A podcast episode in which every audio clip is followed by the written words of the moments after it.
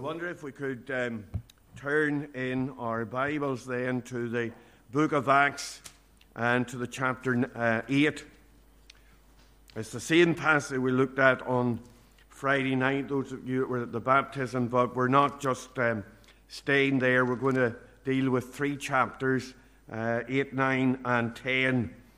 But we um, want to read from the book of Acts, chapter 8, and uh, we're going to read from verse 26.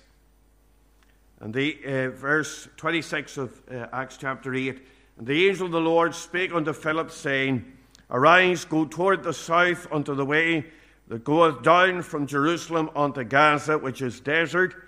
And he arose and went, and behold, a man of Ethiopia, an eunuch of great authority under Candace, queen of the Ethiopians, who had charge of all her treasure, and had come to Jerusalem for to worship, was returning and sitting in his chariot, read Isaiah the prophet. Then the Spirit said unto Philip, Go near and join thyself to this chariot. And Philip ran thither to him and heard him read the prophet Isaiah, and said, Understandest thou what thou readest? And he said, How can I except some man should guide me? And he desired Philip that he would come up and sit and with him. The place of the scripture which he read was this He was led as a sheep to the slaughter, and like a lamb dumb before his shearer, so opened he not his mouth. In his humiliation, his judgment was taken away, and who shall declare his generation? For his life is taken from the earth. And the eunuch answered Philip and said, I pray thee, of whom speaketh the prophet of this, of himself or some other man? Then Philip opened his mouth and began at the same scripture and preached unto him Jesus. And as they went on their way, they came unto a certain water. And the eunuch said, See, here is water. What doth hinder me to be baptized? And Philip said, If thou believest with all thine heart, thou mayest. And he answered and said, I believe that Jesus Christ is the Son of God. And he commanded the chariot to stand still, and they went down both into the water, both Philip and the eunuch, and he baptized them. And when they were come up out of the water, the Spirit of the Lord caught away Philip, that the eunuch saw him no more, and he went on his way rejoicing. Amen. We know the Lord will add his blessing to the reading of his precious word to all of our hearts. Let's just unite at the throne of grace again, please. Our loving God and our gracious Father, we thank Thee for the uh, messages and song already tonight. We thank Thee for our Saviour, the Lord Jesus Christ, that our sister was singing about. We thank Thee for the salvation that she was singing about. And we thank Thee for the Word of God already. We thank Thee for this testimony of a man who was saved by the grace of God. And we think of the other testimonies in the chapters that come after this, and we thank Thee for these great testimonies that are given and the example that they are for our souls. And we pray even tonight as we gather around Thy Word that we might have uh, a testimony ourselves to the saving and keeping uh, power of the Lord Jesus Christ. Be with us tonight and bless as we further wait upon Thee, for it's in Jesus' precious name that we'd ask these things. Amen. Amen. In the book of Acts, we have the uh, great uh, uh, recounting narrative of mighty testimonies to the saving mercy of the Lord Jesus Christ. We think of this book as a book of revival. It is a time when the Holy Ghost comes down in power, and we think of the many people that were saved by the grace of God. We think of the thousands that were saved at Pentecost. We think of the multitude that was saved in the revival around Samaria under the preaching of Philip, and the hundreds that came to Christ and Antioch and other places. And as we say, the period of the book of Acts is a period of mighty revival when God was working, and we think of the thousands of souls that came to Christ and formed the New Testament church there in the book of Acts. And so we find that there were many people and they had testimonies to the saving and keeping power of the Lord Jesus Christ. But we find that the Holy Spirit doesn't tell us many of the testimonies. We, if they were all told, uh, the Bible or the book of Acts would have been a very big book indeed. Uh, they don't recount all of the testimonies of the various people that came and put their trust in the Lord Jesus Christ as their Saviour. But we find that the Holy Spirit of God does hone in upon some people. We find that the Bible does begin to focus upon some individuals that were saved. And obviously, the fact that they are identified and these ones are picked out as testimonies that are to go into Holy Writ, there is something that the Holy Spirit wants to say through these testimonies. There's something that is uh, special about these testimonies. And I want you to see that in Acts chapter 8, 9, and 10, there are three particular testimonies that are given. We have the testimony, first of all, of the conversion of the Ethiopian eunuch. And we read about him in the passage we've already read tonight how that he had been up in Jerusalem, he had been up worshipping at the temple, and now he's making his way home. And he has a copy of the book of Isaiah, and he's reading there, and he doesn't understand what he is reading. And Philip is sent by the Holy Spirit uh, to go and be with this man and to uh, guide him in what the scripture is saying. And we think of how uh, Philip preaches Christ to him and he puts his faith in the Lord Jesus Christ as his Savior. Then in Acts chapter 9, we have the well known story of the conversion of Saul of Tarsus. And here is a religious man, a persecutor of God's people, a hater of the Lord Jesus Christ. And as he's going up to Damascus in order to persecute the people of God, he sees a light above the light of the sun and the voice speaks to him as the voice of the Saviour Saul, Saul, why persecutest thou me? And he realized that up until that time, while he'd been a moral religious man, uh, that he was a zealous uh, religious individual, that he did not know the truth. And there in the dust on the road to Damascus, Saul of Tarsus uh, becomes Paul the great apostle to the Gentiles. And then in Acts chapter 10, we have another testimony. This is the story of the conversion of a Roman centurion by the name of Cornelius. And he's brought into contact with the apostle Peter in dramatic circumstances. And Peter preached Christ to him, and God brought this Gentile into the kingdom of God. But want you see there, there are three men here, three testimonies, and we're saying that they're given for some reason. And I think that we begin to detect the reason when we see who these men are. Because you'll find that these three men are representatives of the three families of men. You know that every one of us is descended from one of the sons of, of Noah. Noah came out of the ark all of the world had been destroyed. There was only Noah and his three sons and their wives. And so every one of us in the world, every man, every woman, every child, has been descended from one of the sons of Noah. And you'll find that these three people here are representatives of the three families.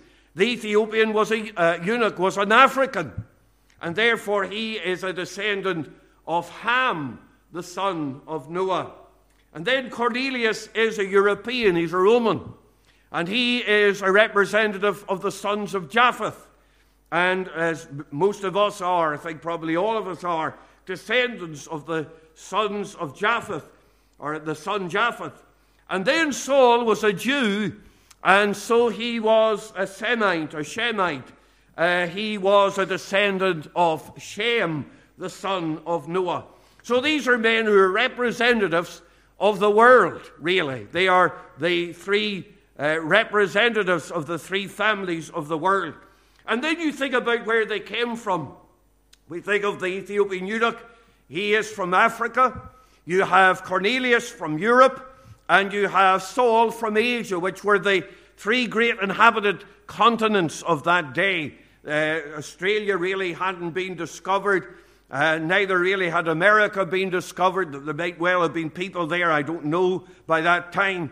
But they weren't, the way, they weren't known as continents. So here are the three great inhabited continents of the world.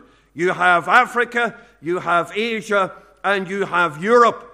And so you can see that these men, these three testimonies, and they're put there in the Bible in what we have as three consecutive chapters. The chapter divisions weren't given to later, but they're just there one after the other. These uh, men who are representatives of the world. They're representatives of you and me. And as we look at their stories, we can see things that are similar about them. Because all men, whatever family of the earth they come from, or whatever part of the world you come from, you need to be saved the same way. We are all one flesh. The Bible speaks there is neither Jew nor Gentile. And we think of how there is neither bond nor free, or it speaks of the unity of man. We are all one flesh together, and we have the same needs, and we have the same uh, faults and failures. We, have, we are sinners in the sight of a holy God. And so, when you look at these testimonies, you can pick out the similarities and you can see the universal message of salvation. Here is the universal gospel. Here is the universal message that comes to men and women wherever you are, no matter who you may be, no matter about your background or your family circumstances. Here is something that applies to all. And so, what I want to do tonight is to look at these three testimonies, and we want to pick out the similarities between them. And it is a universal message then that comes to every man and woman, no matter who you may be.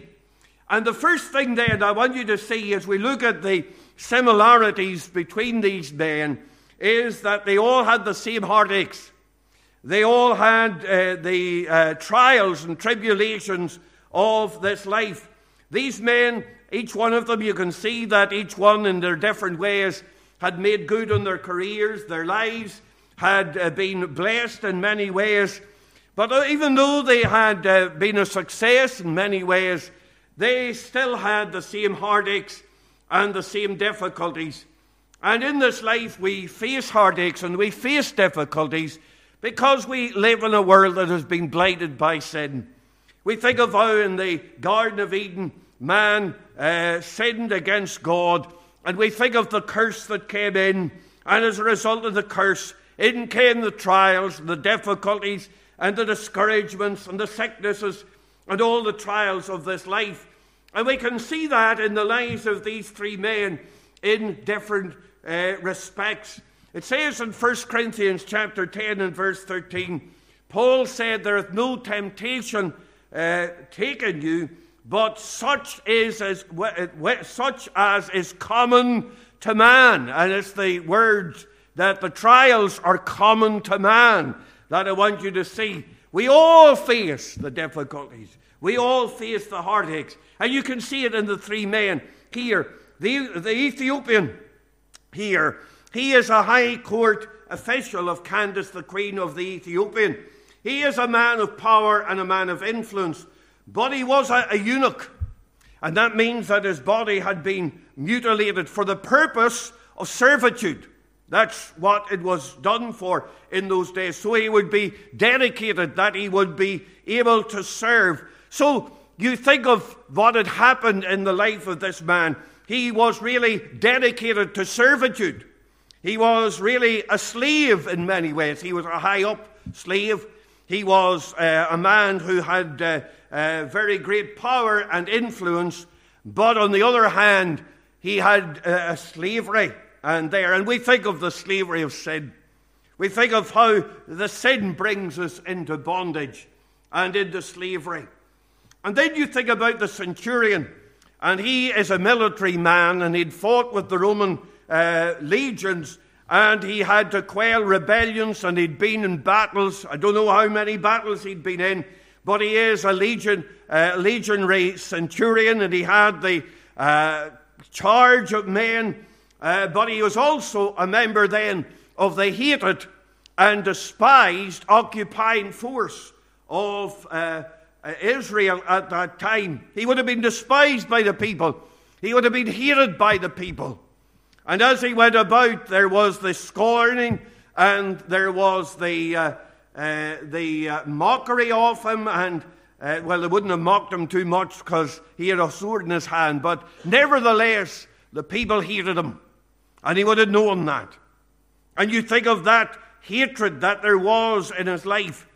And then you think of Paul, and he left behind his old Jewish religion, and you think of the, as he came, became a follower of Christ, he was shipwrecked, and he was beaten, and he was thrown in prison, and he was left to die. So these men knew the hardships of life, and we know that hardships plague this world. We don't escape the hardships. It doesn't matter about our birth or our background. It doesn't matter about these things. Here's this man, a man of great authority, the Ethiopian, another man of great authority, the centurion. You think of Paul, and he had a place amongst the Pharisee, trained at the feet of Gamaliel. All of these men had advantages in life, and yet they still faced the trials and the troubles of this life. Because this life is a life that is blighted by sin. And we are sinners in the sight of a holy God. And you know, sometimes in our sin we get down under it and we become like victims and we're hurt and we're broken. And maybe tonight you're feeling the hurt and the brokenness. And you recognize that there are many things in this life that are uh, things that are benighted you, and there are things that have come against you Maybe tonight in this meeting, you recognize that this old world in which we live is a vale of tears.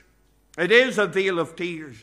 There is no happiness except in the Lord Jesus Christ. In God's presence, there is fullness of joy, and at his right hand, there are pleasures forevermore. But I want you to see that these men had the same heartaches. They faced a world that is broken, a world that is cursed. But they don't want you to see that they had the same hunger. Because each of these men from different backgrounds, from different parts of the world, but I want you to see that they began to feel the weight of their sin.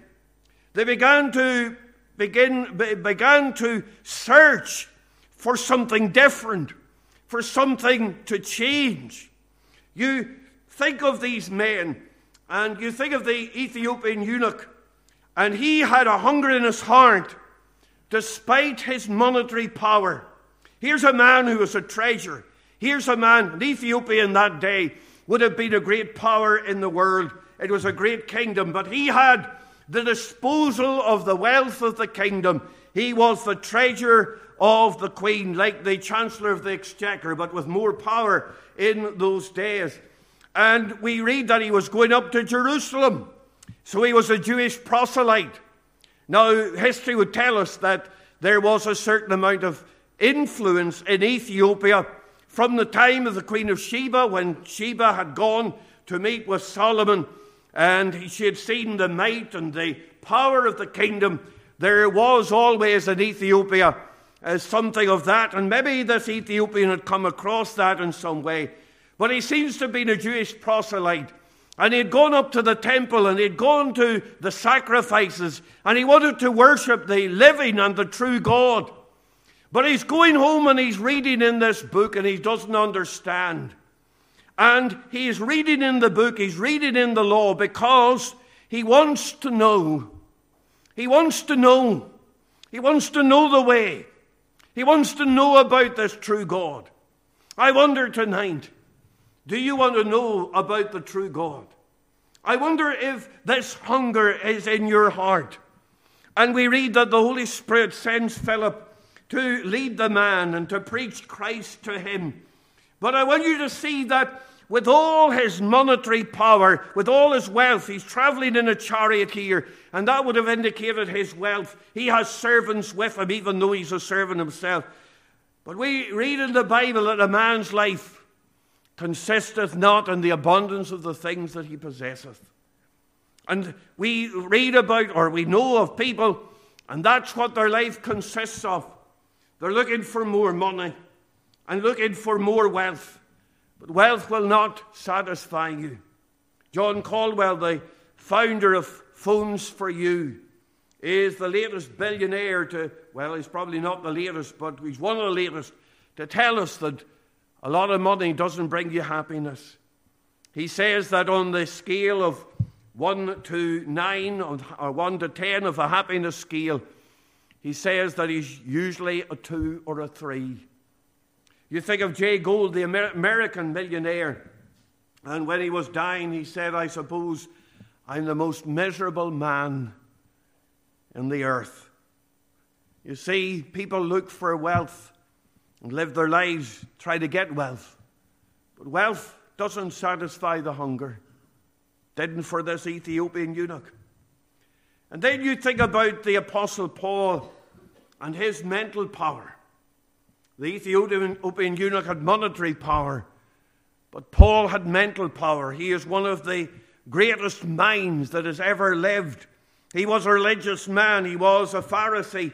He was learned in the law of Moses. He had sat at the feet of Gamaliel, the great Jewish teacher.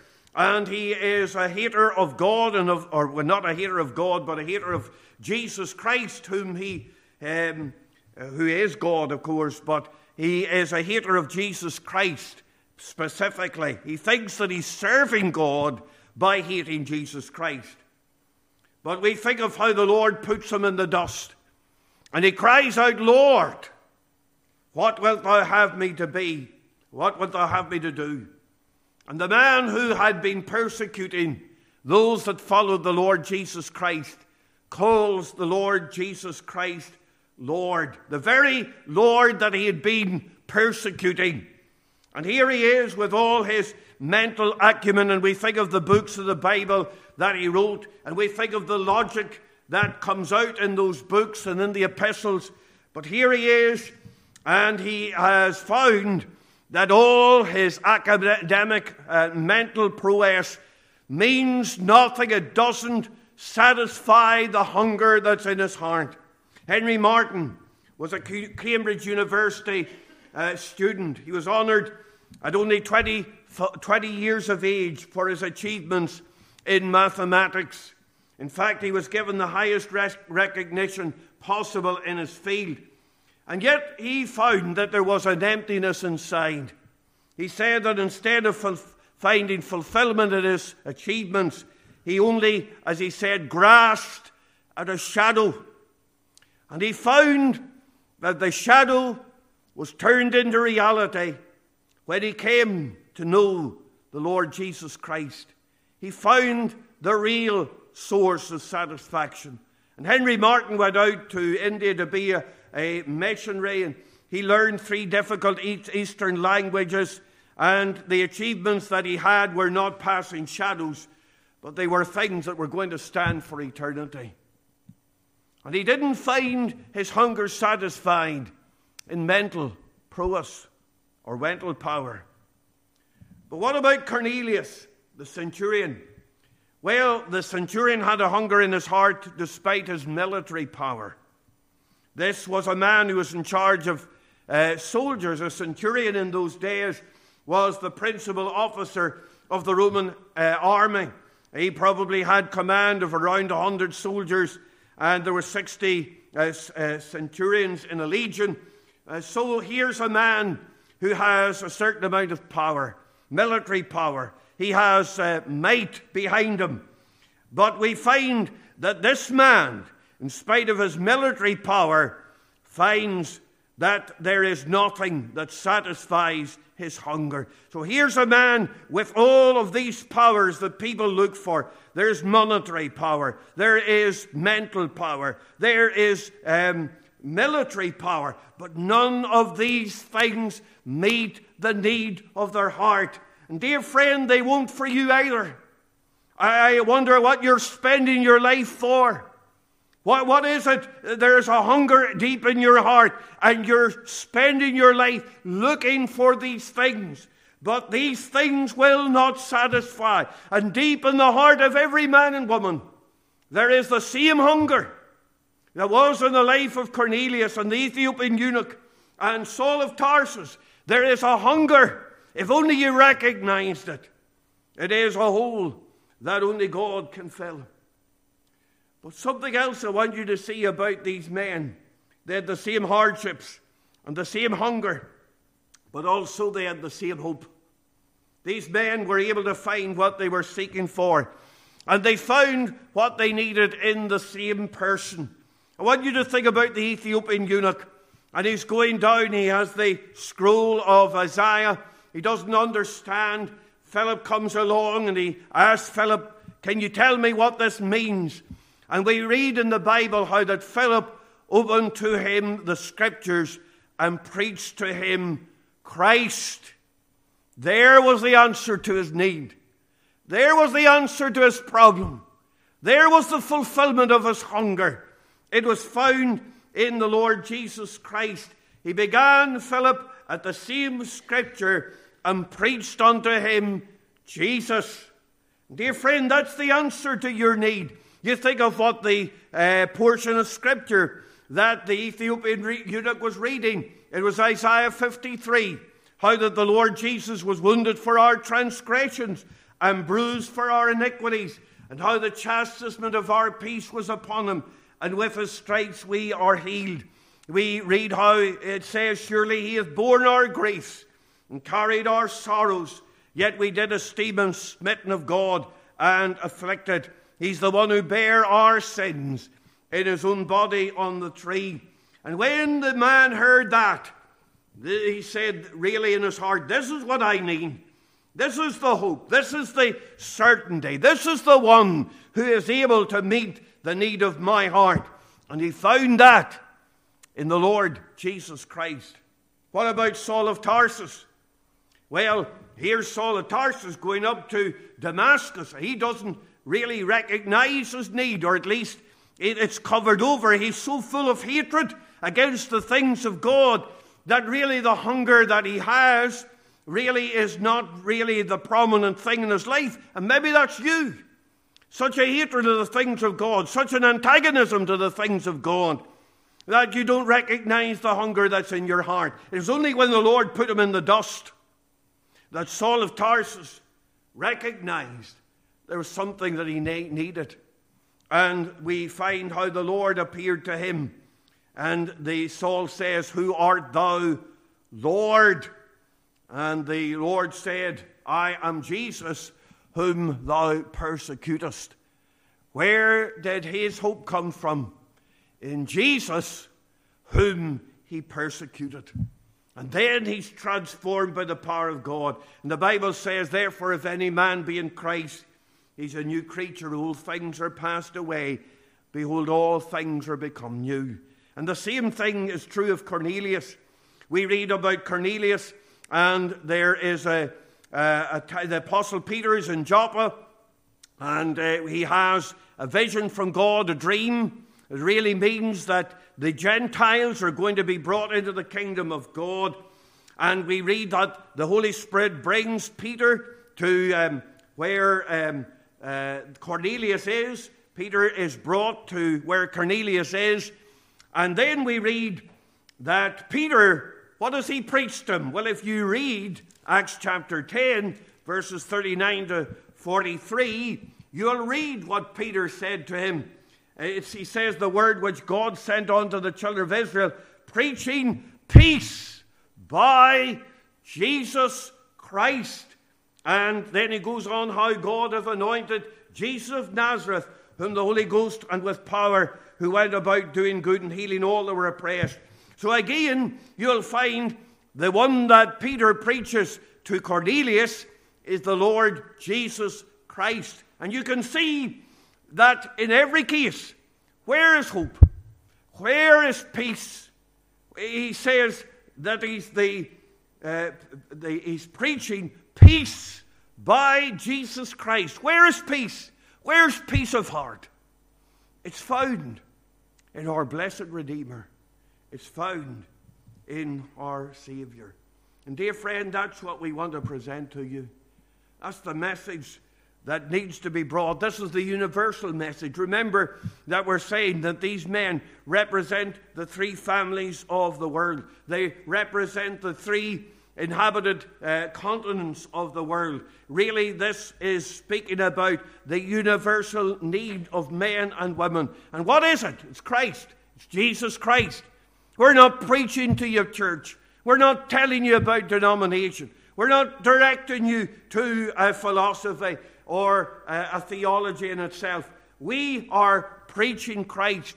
But not only is it the person of Christ, it's the pardon of Christ. He says, you look at what the Roman or the um, Cornelius was told. He says that through his name, whosoever believeth in him shall find remission of sins. That's what you need. That's, that's where peace comes from. Peace with God, that peace that passeth all understanding. Paul wrote to the Colossians in Colossians 1 and 2, and he spoke of that uh, Christ in you, the hope of glory. And that's the hope that every one of us need. Neither is there salvation in any other, for there's no other name under heaven given amongst men whereby we must be saved. It's the same hope. But one more thing, very briefly. And that is the fact that these three men had the same help. We find that each of them has somebody to direct them, somebody to preach the word to them, someone to preach Christ to them. In the uh, case of um, the Ethiopian eunuch, it was Philip, the evangelist. And we read how that he preached Christ to him, he preached Jesus. And then in the uh, in, in the, the uh, case of Paul, first of all, in a very unusual thing, the Lord appears to him uh, directly because Paul is going to be an apostle. But then we read that he's sent into Damascus, and God has a man there, a man by the name of Ananias. And Ananias is there to direct him. And then, in the case of the, um, uh, of the centurion Cornelius, it is the Apostle Peter who preaches the gospel of peace to this man. So every one of them has somebody, and we know that faith cometh by hearing, and hearing by the word of God. And God sends his word, and God sends his man, God sends his messenger in order to bring the word of God. And we think of how the word of God, it says in Jeremiah 23 and 29, is not my word like as a fire, saith the Lord, and like a hammer that breaketh the rock in pieces. There's power in the word of God. It's not just a message, it's not just that we bring something that we're uh, bringing some kind of lecture here, but it is the power of the Word of God. We think of what it says in Isaiah 55 and 11 so shall my word be that goeth forth out of my mouth. It shall not return unto me void, but it shall accomplish that which I please, and it shall prosper in the thing whereto I sent it. And that's why we like to get men and women under the sound of the preaching of the Word of God, because we think of how the Bible says that God sends His preachers and how we need to hear the preaching of the Word of God, for God's Word has power. Oh, that God, through His Word today, would speak to you.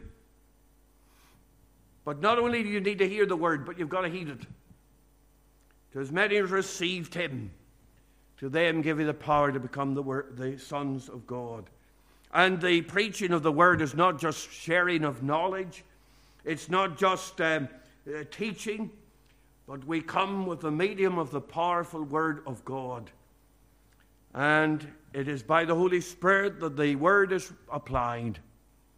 And by the application of the Holy Spirit, God brings men to Himself, opens the heart.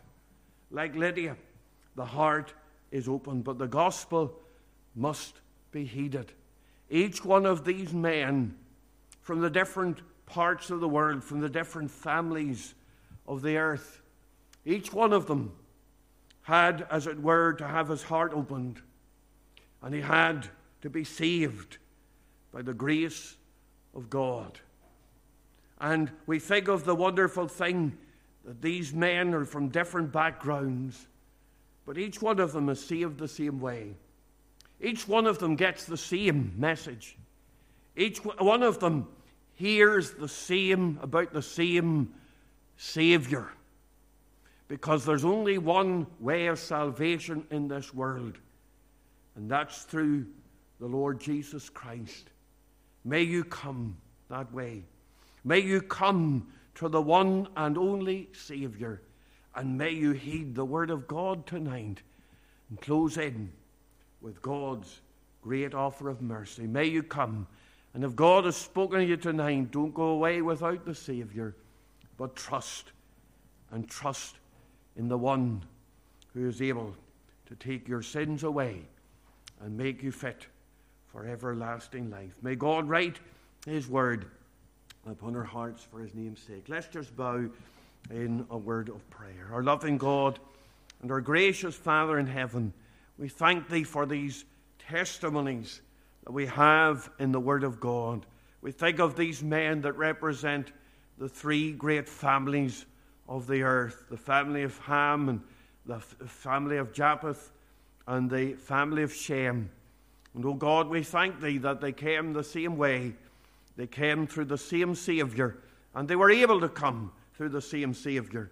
Lord, we thank Thee that it doesn't matter about the background or the family that men, women come from.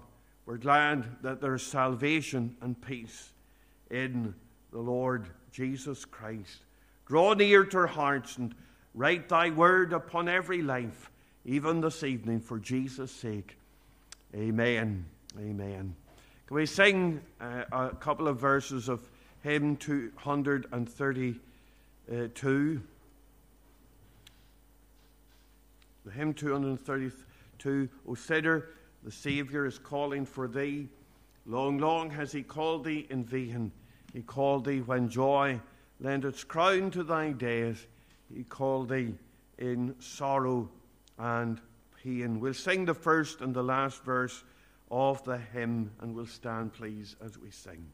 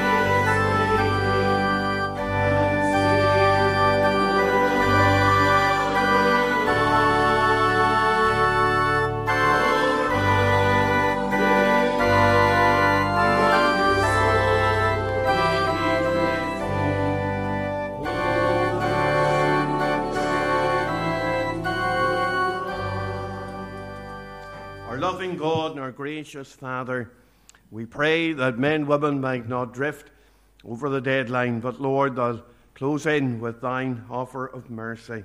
We pray that thou wouldst part us now in thy fear and with thy blessing.